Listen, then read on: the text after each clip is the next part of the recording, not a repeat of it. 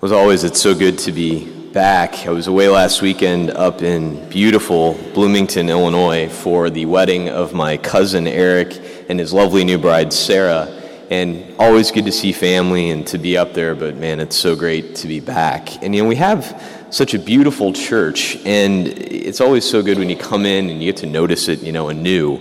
And one symbol, I don't know if you've ever noticed, in our church, on the very front of the altar, probably, depending on where you're sitting, you might have some trouble seeing it, but pay attention, when you come up for communion, not too long, so you got to keep moving, but if you get a chance after Mass to come up and see it as well, on the front of the altar is a symbol of a pelican. I don't know if you know about the story about this, but it's a beautiful Eucharistic symbol, which the pelican, it's said that when it has trouble getting food for its chicks, will peck at itself to feed the chicks from its own flesh. And it's a Eucharistic symbol, and when you think about that, especially on this feast of Corpus Christi, that Christ pours out himself for us. And so we have that beautiful symbol on the front of our altar. And on a lot of altars all over the world, there will be some sort of a symbol on the front. And where the gospel takes place today, where Jesus fed the 5,000 plus, there's a church there right by the Sea of Galilee. And on the front of that altar is an interesting symbol kind of symbolizing what we just heard about in the gospel today. It's an image of two fish, and I bet you're going to guess how many loaves of bread, right? It was 4. It's kind of funny. So in the gospel, obviously they bring to Jesus 5 loaves and 2 fish. But at the altar at that church where this took place, 4 loaves and 2 fish. Now, there was no one there like a guide to explain that when I had the pleasure and honor of getting to be there about 3 years ago.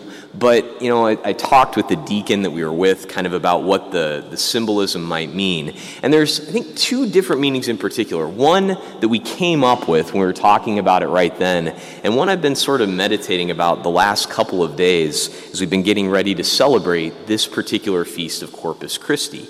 I think the sort of obvious one is when you think about the placement, of an image of 4 loaves and 2 fish. What's going on top of the altar? It's that sort of like 5th loaf that we get to continue to participate in, right? Every time we come to the Mass, Christ continues to give of that. And so it's like you have this image from the gospel today there, but it's not sort of trapped in the past. We have the living bread on the altar that we get to continue to consume. It's not as though this particular gospel is only 2,000 years ago, but rather, every time we come to Mass, we continue to be fed by Christ himself in this miraculous way. And that's the great thing about the sacraments.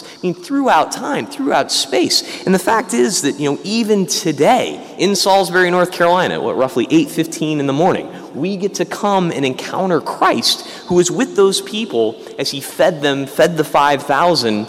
We continue to participate in this miraculous healing. Those loaves continue to be with us. And so in a way, it's almost like it's unfinished. There he is coming to us all the time. And that was sort of the image or the description that the deacon and I came up with that day.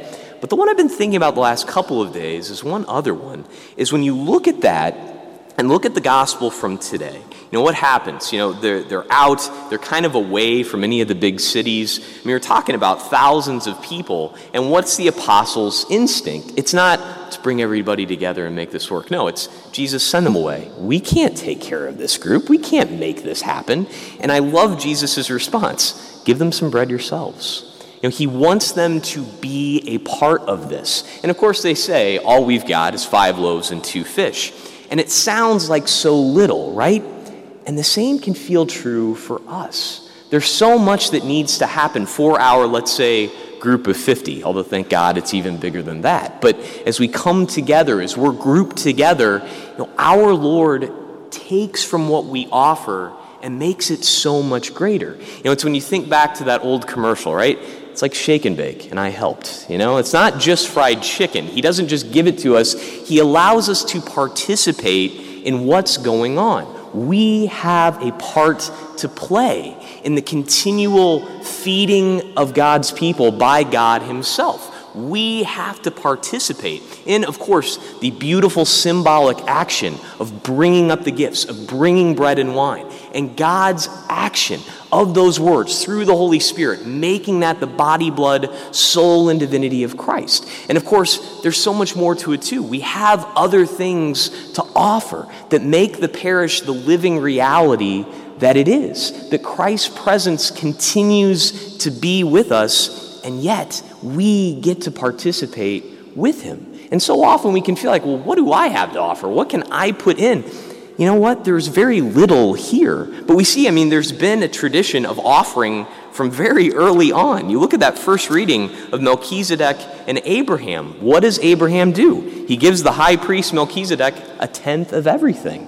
We all have a part to play in building up the parish, in building up the body of Christ, of making sure that those elements, they may be small. We may not have a whole lot to bring. We may feel that way, like, what do I have? It's so insignificant. And yet, what does Jesus do? By his taking of our gifts, by his looking up to heaven, thanking God, blessing them, he makes them incredible. He makes them greater than we could have ever imagined. You look at this at the end, 12 wicker baskets full, and he continues to make that presence today. And so what do? We keep thanking God for the fact that he stays in our midst, that he loves us enough to continue to give us himself body, blood, soul, and divinity. Like I said from before, continues to be that loaf in our presence, continues to give us his presence each and every day. And think about the number of circumstances that he's there for. One thing I'm really blessed by right now is we have our seminarian, Chris. It's so good to have him with us. And it's interesting. It's like having an intern or a shadow around. And so it sort of focuses, I have to focus on the fact that, hey, here's somebody with me all the time. And on Friday, we had a pretty busy day. And one of those days as a priest, where I like to say sometimes, like, you're at the highest of highs and the lowest of lows. We had 2 sick calls that morning. One, looks like he's going to be fine. We're really excited about that. I'm happy. It's going to be okay. The second one, it's difficult. I don't know that she's going to pull through. And so we say, it's like giving her the anointing of the sick.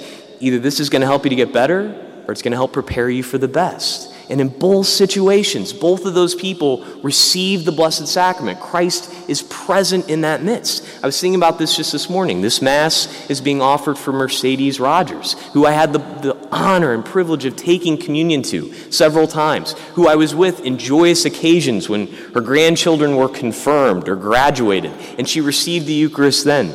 I had the honor and privilege and sad duty of being there for her funeral Mass, of being there with her so many times and knowing that Christ was there in the midst of that. And then on Friday evening, we had a wedding Mass. I don't know if you know this, we've had a ton of weddings lately. And it's just beautiful, it's amazing. Normally they're on Saturday. Yesterday was the ordination. So we had one on Friday night. It was lovely. And so we have this beautiful wedding where William and Claudia come together. They bring the element, so to speak, of themselves, and Christ in that sacrament makes it something amazing.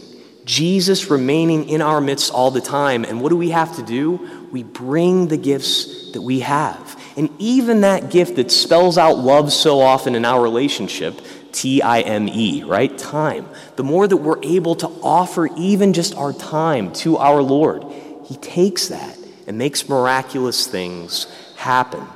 The great news for us on this solemnity of Corpus Christi is that Jesus stays in our midst. And as we come up to him, as we offer him what we have to offer, he does amazing things with it. We're not left alone. He loves us and continues to provide. So as we look at, so to speak, 4 loaves and 2 fish, let's pray for that grace both to bring what we have to offer, whatever that may be, and to know that our Lord takes it, that he gives us something so much more than we could have ever imagined, his very presence, his body, his blood, his soul, and his divinity. Praise be Jesus Christ, now and